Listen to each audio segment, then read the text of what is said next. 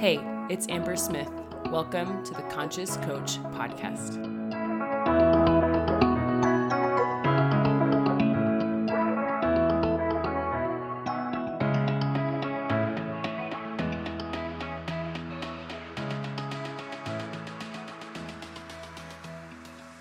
Hey, guys, welcome back to the podcast. I'm back from my trip to Florida and I'm just feeling really inspired.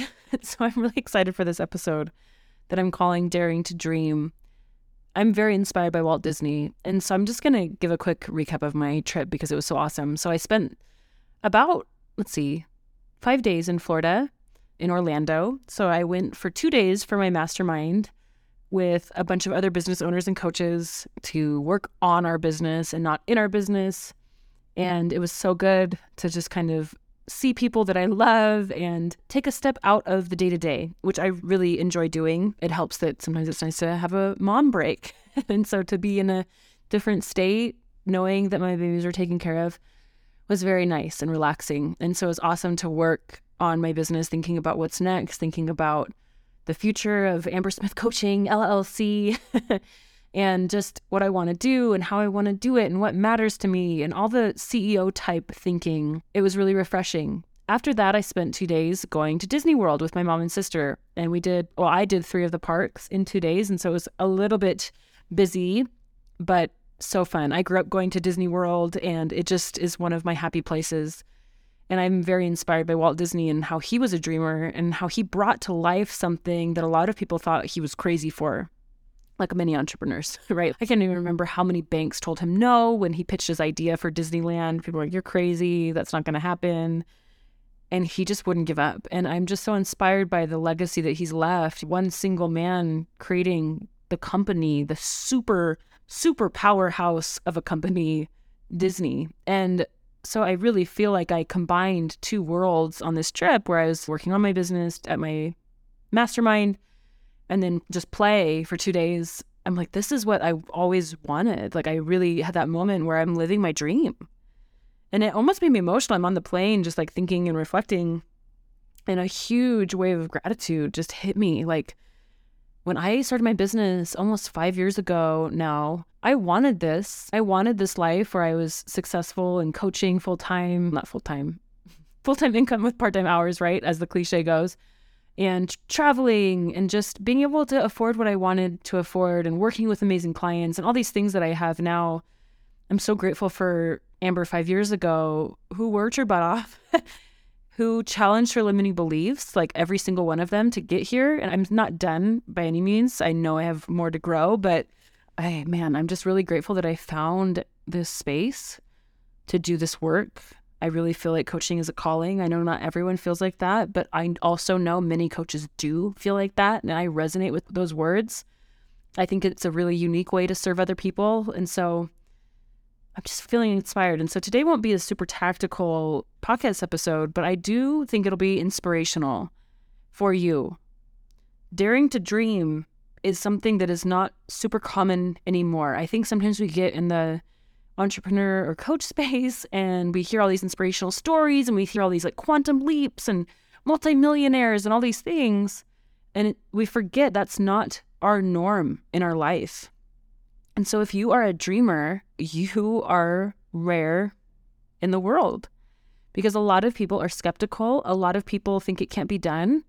And I just wanted to speak to that because I think if you have a dream, even if it's not super big, but for some of you have really big dreams and you are so afraid to speak it out loud because other people don't think that way that it actually dims your spark. It makes you feel crazy for having big dreams. It makes you feel like it can't be done. And I think for the dreamers and the big visionaries, the people who have a vision for the future, who see something that isn't current reality, but sees what's possible, even if it's just what's possible for your family. There was a time in my life that dropping out of school. I dropped out of my master's program, had student loans due, and all these things. And it felt totally overwhelming to me. I did not know what we were going to do. And now to be able to create a financial reality that feels incredible and so freeing. And I still have a long way to go, but holy crap, I've come a long way. And I really attribute it to my ability and willingness to dream despite people being skeptical or even just safe around me. And I say that with a lot of love. I think a lot of people who say, don't get your hopes up high or don't dream too big or, you know, keep your feet on the ground, those kinds of things, it's not bad. It's just we also need dreamers. We need people who are able to have a vision and bring it into reality because that's how the world changes for the better. And when I think of Walt Disney, like I said, I was in Disney World and I just thought about what it would have been like to have this huge vision. Imagine him in a helicopter or airplane looking at the swamps of Florida and really seeing what was possible looking at a swamp. And I feel like for a lot of us, that is how we start our business is we're in a swamp. Maybe we're burdened by debt or we have a job loss or we have health diagnoses or whatever. Or things are okay, but you envision something much grander and much better. And most of the people around you don't think that way. And so we tend to gravitate towards each other, right? We go and gather virtually because we want other people who think like us, who are dreamers. And so we're the people who dare to dream. I think it is our responsibility to protect our little thoughts. In fact, I caught myself on one of the Matrix calls recently talking about how our thoughts are like little plants. And we have these like tiny seeds, and it's our job to protect them and then maybe a little sprout pops up out of the ground and then it's like oh i gotta like keep nurturing this. I gotta keep watering this. I gotta protect this. Until it is a full-blown tree right? Let's say you're planting a palm tree because i was in florida. It's on my mind. Let's say you're planting a palm tree it's got to start with this tiny seed and it grows and it's not big at first and so you need to protect it. It's not appropriate to share it with other people the reason that I was using this metaphor was that someone was getting coaching on their beliefs. Like, when is it appropriate or when is it safe to share a dream or a hope or a thought with someone who loves you, like a husband or a mom or a best friend, that feels really big and vulnerable? And one of the things that I talked about is I'm super careful about who I share my dreams with, right? Because I don't want people to squash it. I don't want to present my little plant of belief and someone to just step on it because they don't believe it. And then because I am still working on my belief, it feels like impossible to me. And so I guard my beliefs, I guard my thoughts, and I really only share tender ones, ones that I'm working on with people who are going to help me hold that belief and protect that belief like a coach. And I think this is the value of coaching, right? When you share your dream with a coach, at least a good one, they're going to protect that belief with you instead of squashing it. And I think for people who are willing to dare to dream, to stick with that theme that I started, I think part of our work is to develop the belief so much so that it is a grown tree of belief. I, I don't want to beat the metaphor to death, but I think when we present an idea to the world, it should be able to withstand other people's doubts. I think dreamers are able to hold a vision despite what other people say. In fact, that's what makes them successful is they're able to hold a vision of what could be regardless of circumstances around them. And I don't think this has to be super big. I don't think this has to be this huge idea in order to be meaningful. It could be a dream for your family. It could be a dream for your business. It could be your dream, you know, to travel or a financial reality that you want to create. I don't think it has to be, I want to start the next Apple or the next Google. If you do, that's great. But I think what I'm talking about is like a personal creative endeavor. For me, I don't necessarily want to create the next like Forbes 500 company. I don't necessarily even want to be a CEO. I do have dreams for what my coaching business will do. I have dreams for what my family can do. And I think my job as the visionary, as the person who holds the vision, it is to protect it, to nurture it, and honestly to feel the fire and not let other people squash it or doubt me. That in a way that it doesn't usually present itself as doubt. It usually presents itself as I just don't want you to get hurt. I don't want you to get your hopes up and then be crushed. I don't want you to fail. I don't want things to go badly. It's usually in the form of protection, but usually it has to do with their own limiting beliefs about what's possible and what's possible for people like us. And actually, thinking about people like us, it's not that we're better, it's just that we have different ideas of what's possible. And that's okay. It's good because we create change, we create transformation. Instead of keeping the status quo, we create new ideas and bring it into our reality. And it actually reminds me of the quote by Theodore Roosevelt. And I'm going to say it here because it's just so good. And you've probably heard it before. He says, It is not the critic who counts, not the man who points out how the strong man stumbles, or where the doer of deeds could have done them better The credit belongs to the man who's actually in the arena, whose face is marred by dust and sweat and blood, who strives valiantly, who errs, who comes short again and again because there is no effort without error and shortcoming, but who does actually strive to do the deeds, who knows great enthusiasms with the great devotions, who spends himself in a worthy cause, who at the best knows in the end the triumph of high achievement, and who at the worst, if he fails, at least fails while daring greatly, so that his place shall never be with those cold and timid souls who neither knew know victory nor defeat. And when I think about this, it's such a powerful quote. We are in the arena. If you're listening to this episode in particular, or just my podcast in general, or other personal development, entrepreneur, coaching type podcasts where we have this vision of something better, we have a vision of what could be, and other people don't necessarily have that vision. It's not that they're bad, it's just that it's different. And when we listen to what Roosevelt said with the people in the stands talking about the man in the arena, it's easy to think that they're right. It's easy to think we need to believe them, except the vision came to you for a reason. This is what's interesting. You know, I love my husband, as you guys know, but he doesn't really have big visions like me. He's not a dreamer. And I love him the same. To me, it's not even about who's better or worse. It's just knowing who you actually are. I know I'm a dreamer. I know I'm a visionary. And instead of denying that or playing small, I leaned in. And it is scarier. There is more risk. But I can't imagine pretending I didn't know that I have these big visions for my life.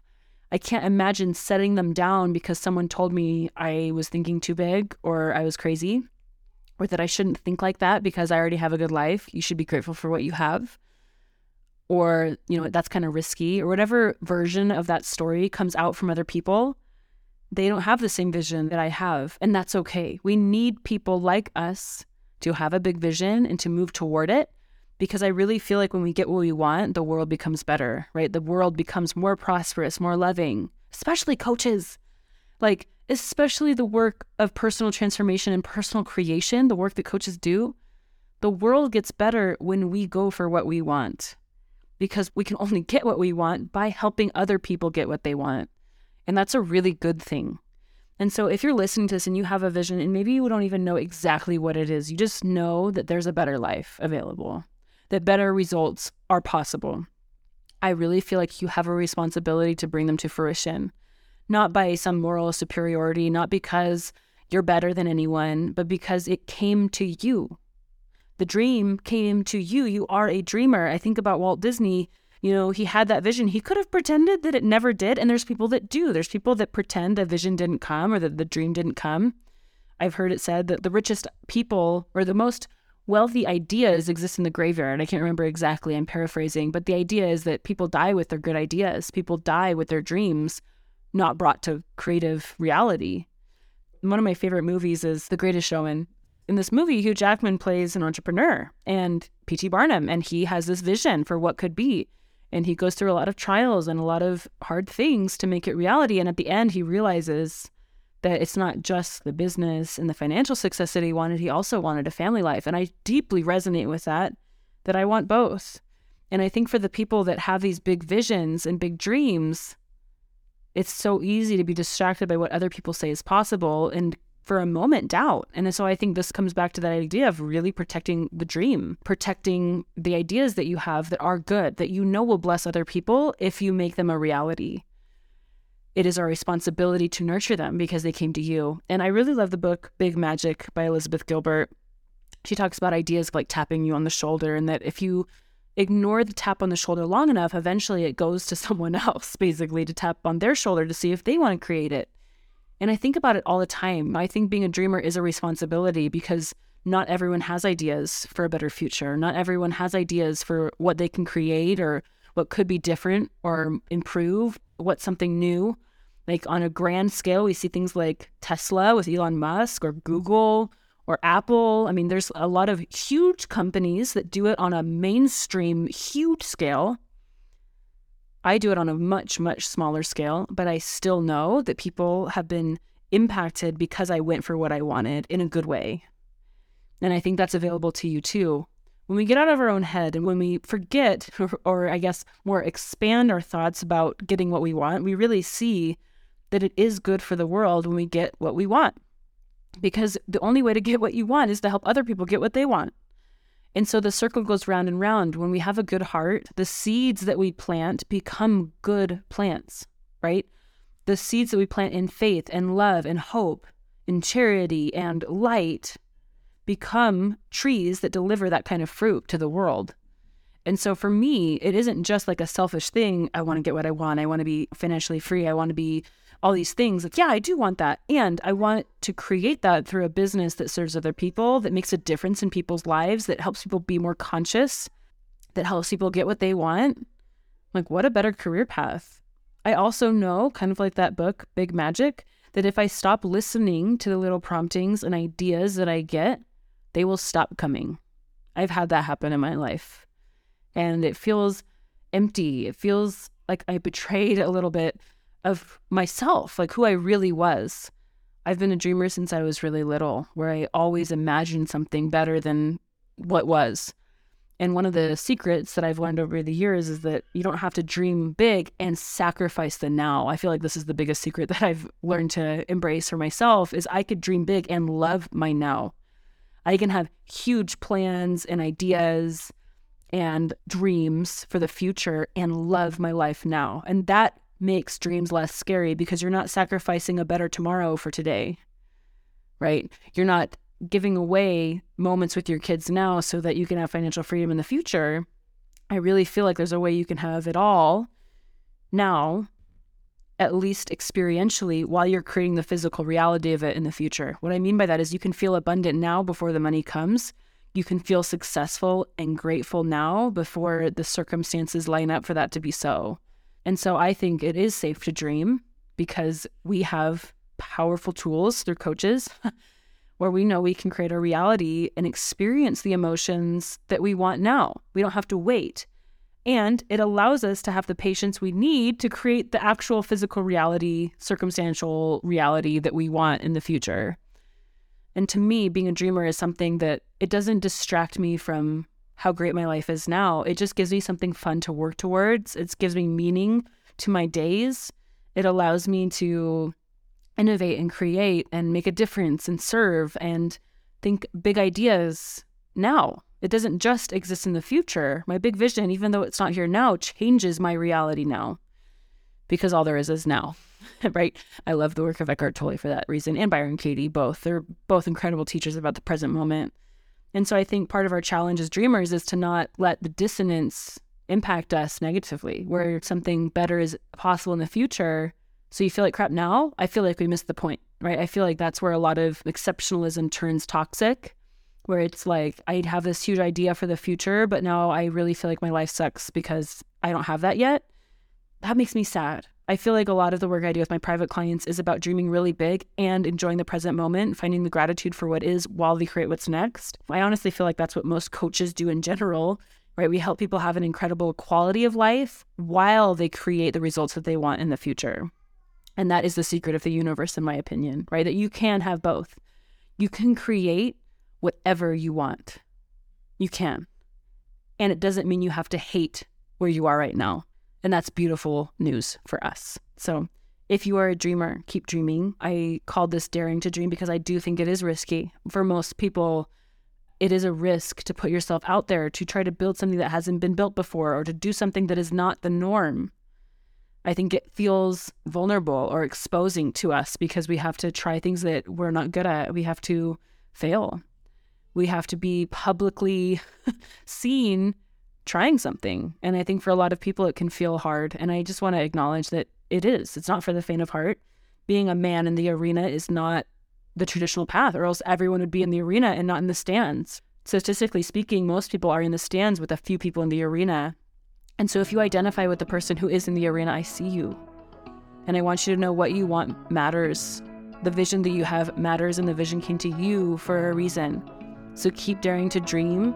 Keep holding a vision for what could be. We need more people like you to stick with it to make our world better. I really believe that. So I wanted to share that with you. Thank you for listening. I'll talk to you later. Bye.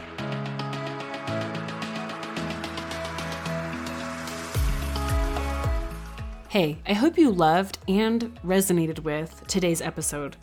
If you did, I know you'd love to be a member of my community in the Matrix. It's where we combine business savvy with the inner work, where I help you build your business in a way that actually feels aligned to you and allows you to create the impact, money, and success you want. Find out more and join at itsambersmith.com forward slash matrix. I'll see you inside.